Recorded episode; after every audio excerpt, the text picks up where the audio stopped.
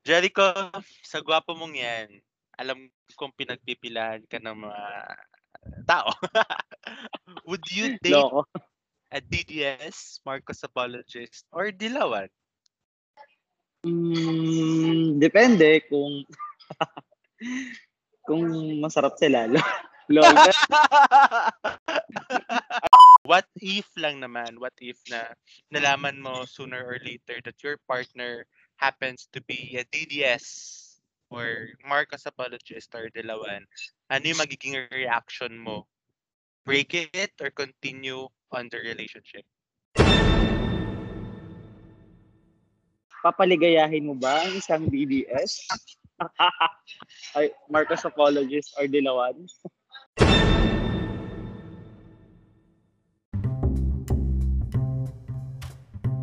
Later pag-usapan natin, isa hihimay-himayin natin kung anong ba talaga yung mga scope and limit na natin sa relationship, no? And then how do we go about differences, political differences for the second episode of this podcast. I am Veds. I am Jericho, and welcome to the second episode of of the Midnight Midnight Exchange. Exchange. Sige, Jericho, paano pag paano pag nalaman mo yung jowa mo or friend mo DDS or Marcos Apologist or Dilawan, how would you react? Ano, siguro at first magugulat ako and hindi ko naman i-deny na parang mandidiri ako sa una kasi why would I date a Marcus Apologist or a DDS, di ba? Hindi kami the same na values, hindi uh, in retrospect naman, or if you would look at the bigger picture, siguro magandang pakinggan din natin sila. Diba? Ikaw ba, uh, Mhm. Veds, do you have any experience of dating a Marcos apologist or a DDS? Or if not dating siguro, more on befriending Mhm. a Marcos apologist or a DDS? Ah, ang dami kong experience with DDS and neutral. Yes. Parang halos lahat ng naka-date ko, literal. Mga DDS, mga... Pero nalalaman ko lang, nalalaman ko lang na ganun sila pag nag-check na ako ng accounts nila. Kasi usually naman, parang whenever I date someone, parang I don't look at, parang hindi ko kinoconsider yung political view. Kasi parang, Mm. parang natatakot ako baka wala akong ma-date.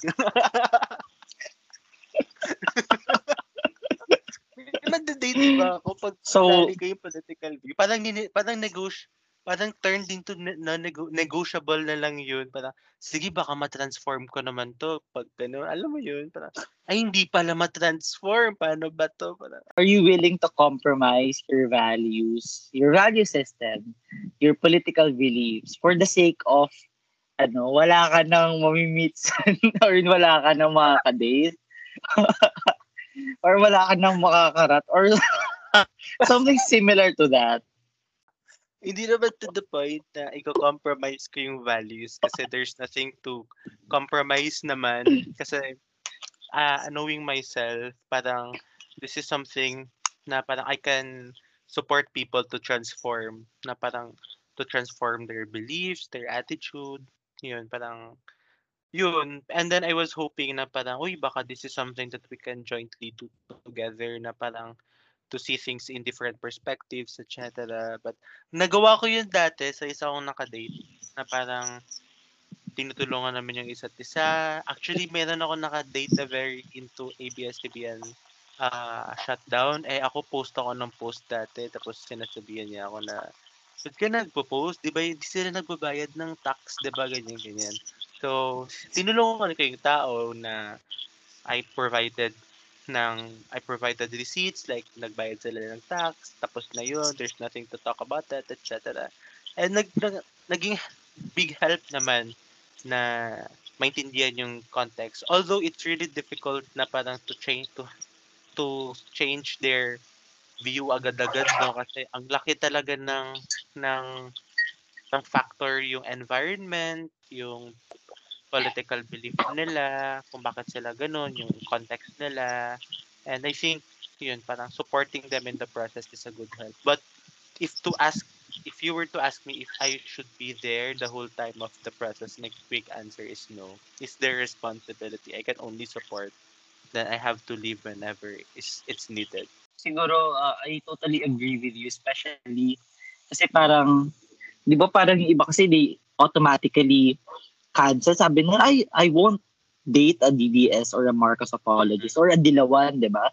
They automatically discard these people just because of their political beliefs. And I see this as something problematic. Why is it problematic? Mainly because parang when we shot other people automatically without listening to their stories, without listening to their narratives, without looking into their context, into their social milieu, siguro ito yung problematic, no? Kasi hindi natin tinitignan kung ano ba yung kind ng environment na nag-shape ng kanilang political beliefs. And without due acknowledgement, without due acknowledgement of the environment that they, uh, that they grew in, and at the same time, ano ba yung nag-shape ng kanilang mga paniniwala. Siguro we're the wrong here, no? Uh, hindi natin pwedeng sabihin agad na, oh, dapat paguhin niya na agad yung paniniwala niya. Siguro magandang intindihin muna natin sila. Let's put them into proper context. And, Mm. ayun, let's try to convince them. Pero, hindi natin dapat i-expect na maiintindihan nila tayo agad. Parang, ayun. So, if you would Mhm. ask me if I would date a DDS or, a Marcos apologist, syempre depende kung gusto ko siya. or Dilawan, di ba? Depende kung gusto ko siya personally. And, ayun, tas saka na lang namin i-find out kung DDS ba siya. Marcos apologist and. Dilawan. Totoo, totoo. Then, I'll try to convince uh, him or her based sa, di ba, sa mga uh, existing data and at the same time, siguro, yung mas finesse, yung may finesse na pamamaraan para hindi ko siya mabibigla na, oh, bakit ka ganyan, di ba? Bakit ka DDS? Bakit ka Dilawan? Bakit ka Marcos apologist, di ba? I, I really agree dun sa sinabi mo na parang uh, parang ba't natin sila i-discard agad? Parang we should uh, Baka, baka yummy naman. o baka kasi yummy din naman. Tapos diba, ba't mo i-discard? Diba? At ulam na yan. Term po ni Jericho. Anyway, Ay, so, mga desperado, mga patay gutom. mga patay gutom. ah yun. I think also yung question mo na to finesse, like how it's ma- malaking factor din siguro yung understanding natin sa context nila. Kasi mas alam na, pag nalaman kasi natin yung storya nila, ah, ito, ganito yung background ng tao, mas madali sa atin na makakonect. Kasi we know we know how to address those challenges, we know how to communicate to them, what to communicate to them. So, ganun. I actually agree with you, Vince. Tapos parang napapansin ko, parang most advocates, parang nakakalimutan nila that they are coming from a position of privilege, di ba? Parang nakakalimutan nila na they have access to the right materials, they have access to the proper information, they are being enabled by their education to understand these Ah. pieces of information. Pero yung mga yung mga nasa masa, yung mga ibang tao, hindi nila naiintindihan yung ibang advocates. They don't understand that these people are not enabled by their privileges to understand this data. Hmm. Meron nga may may favorite akong line na narinig ko sa isang uh, sa isang event na parang there's a thin line between availability and accessibility.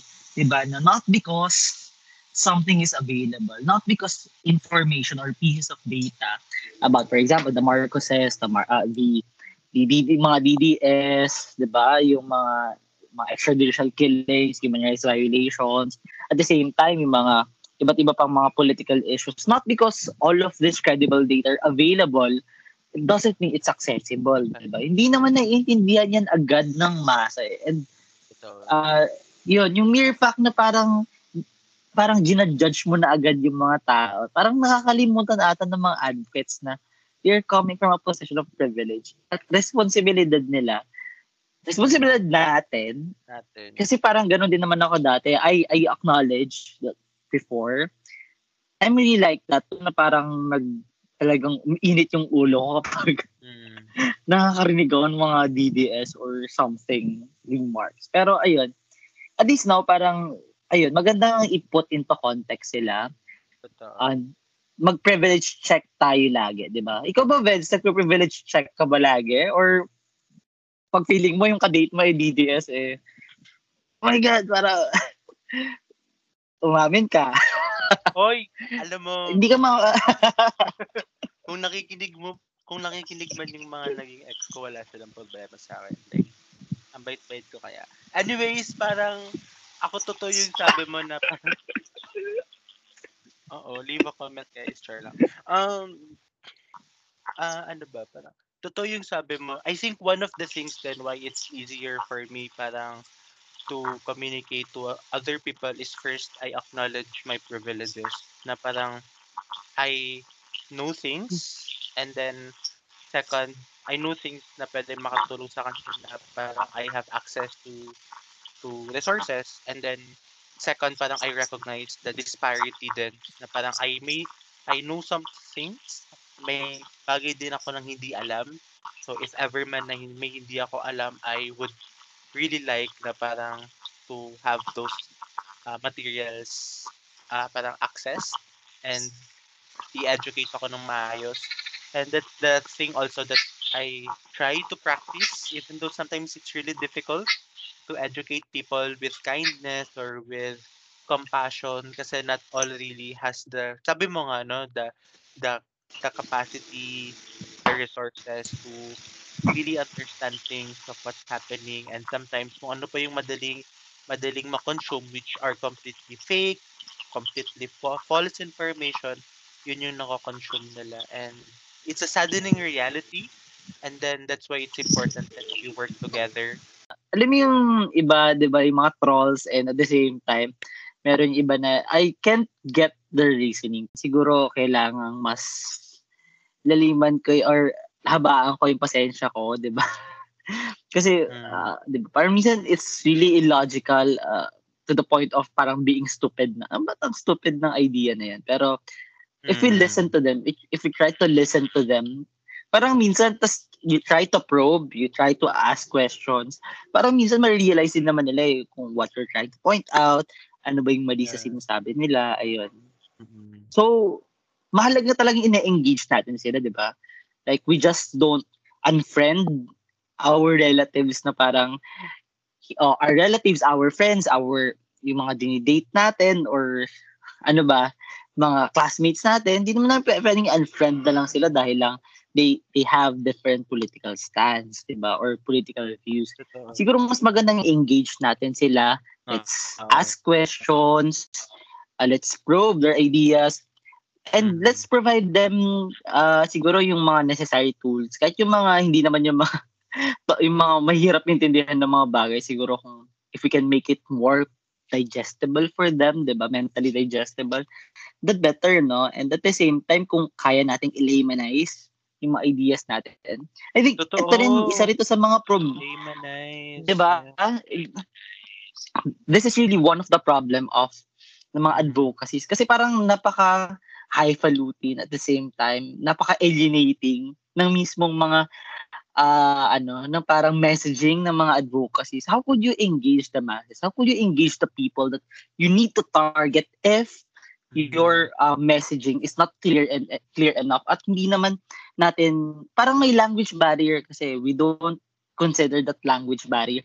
Eh yung target mo nakakaintindi pa sila ng mga ginagamit mong language? Diba? That's really a problem that we need to confront and kailangan i-address ito natin 'di ba as advocates 'di ba alam mo yun yung yung when you say laymanized that actually the reason then pat, bakit may division between for example yellow and red with yellow um meron kasing perception yung tao or masses na napaka-elite nila napaka-elitista. Parang they come from a position of privilege. They will never understand the sentiments of the people.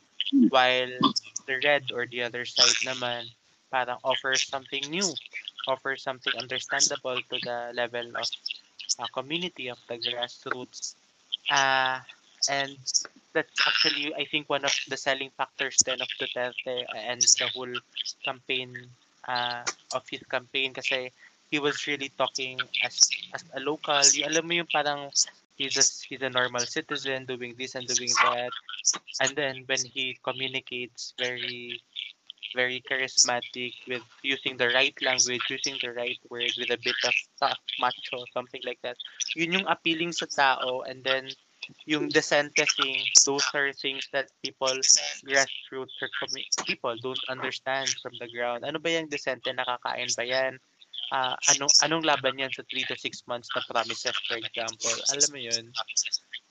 So, uh, Actually, I, I really agree na parang we should really invest time and resources to really communicate effectively to to to grassroots, to communities, to people or sa masang Filipino. Kasi this would be another six years if we still parang don't consider it as a huge divide, communication divide. So yun, another is, uh, parang in addition lang, no? Parang isingit ko lang. Ah, sige. Kasi parang since sa pag since pinag-uusapan na lang din natin yung tungkol dun sa pag-laymanize. Kaya nga parang sa fake news din, 'di ba? Fake news. Kaya very appealing sa mga masses yung maraming fake news kasi parang it provides an alternative that they could easily understand at na nakaka-connecta talaga sa kanila. So, challenge talaga to, 'di ba, na how could we uh, really connect to the people, 'di ba? Paano ba natin uh, paano ba natin may communicate yung message natin sa kanila? Especially sa masa kasi parang majority of the voters naman masa, 'di ba? Yung population ng Philippines, majority part talaga yan ng masa. Ayun. So, we need to be more convincing. We need to work on this really, no? Para mas ma-improve natin yung, ayun, mm. yung mga advocacies natin. Yeah. So Jericho, sa gaya ng napag-usapan natin, no, like yung mga relationship, dating, including as well political belief, yung mga divides. Ano yung current standpoint mo ngayon? Uh, I think same pa rin naman, although parang mas, ano lang, mas, nandun lang ako sa, ano, point na parang, if you would date some, a DDS, a Marcos Apologist, or Dilawan, parang uh, you should be also committed no, in educating uh, him or her, di ba? Uh, kung makikinig ba siya sa'yo or hindi, di ba? That's a, really a challenge. Ayun, yun yung challenge sa ating advocates. We need to engage them and listen to them and influence how they think, di ba? Ikaw ba, Veds? Nagbago ba yung iyong uh, initial standpoint on dating a DDS, a Marcos Apologist or a Dilawan? Ako parang wala namang nagbago. I would really still date the person as long as hardcore believer, for example, like condoning EJK or alam mo yun, propagating false information, that's completely my non-negotiable. And when if I know na nagawa ko yung part ko, then if it's no longer working, I don't think I am still responsible for someone's, you know, parang transformation if hindi naman siya willing to do something about that, about them. Yeah, um, it's really nice. It's really nice that we have this conversation, Jericho. And yeah, siguro naman after this, madami ka nang ma- makakarat din. Uh, alam mo yun.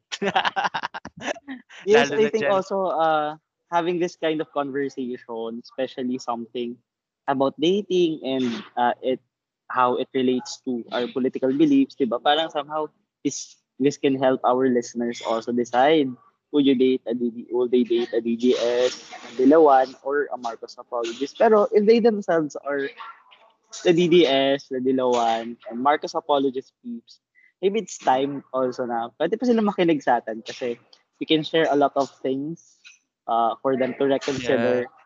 what what they believe, di ba? I, I gusto ko lang i-pick up yung sinabi mo na yung relationship ng political belief natin sa dating that uh, that manifests one thing no that we should parang not contain things in an isolation. Everything is interrelated. And parang uh, uh, isolating them in a vacuum parang does not really make sense because things are connected therefore we should treat them as a whole rather than its parts. And I really, I'm really happy about this conversation. And thank you so much, Jericho. I I definitely agree. Kasi parang issues really intersect, di ba? Parang meron nag-meet sila sa isang intersection. As what you said in our previous conversations, issues are always interwoven. Social, political, economic, romantic, and uh, even the politics is, di ba? Even the personal is political. So, Mhm. napakalaking, uh, yun yung isa mga ano, uh, rallying cry ng second generation feminist movement sa buong mundo. So, I think really, ayun, napakaganda rin ng sharing natin Ay, gusto ko yun. for for tonight, 'di ba, na we talk about ayun, yung relationship ng dating at the same time ng politics, political beliefs. Ayun, sige, hindi na natin patatagalin. Salamat, Jericho, sa iyong oras. It's already like, ah, ano ba, past midnight na din. Kasi I think it's also past midnight. So, past midnight, ayan. ganun ba? Ayun, so, Thank you for thank you for uh, sharing your time also. again, I am Vels, And I am Jericho. and this is the This is the mid- Midnight Exchange. exchange. Bye-bye. Ah, bye-bye.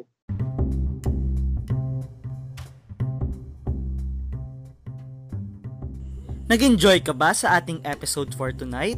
Well, you can share your thoughts or comments using our hashtag The Midnight Exchange. Or you can also send us your ideas for topics or express your interest to join us in our next sessions by sending us an email at 4podcastph at gmail.com.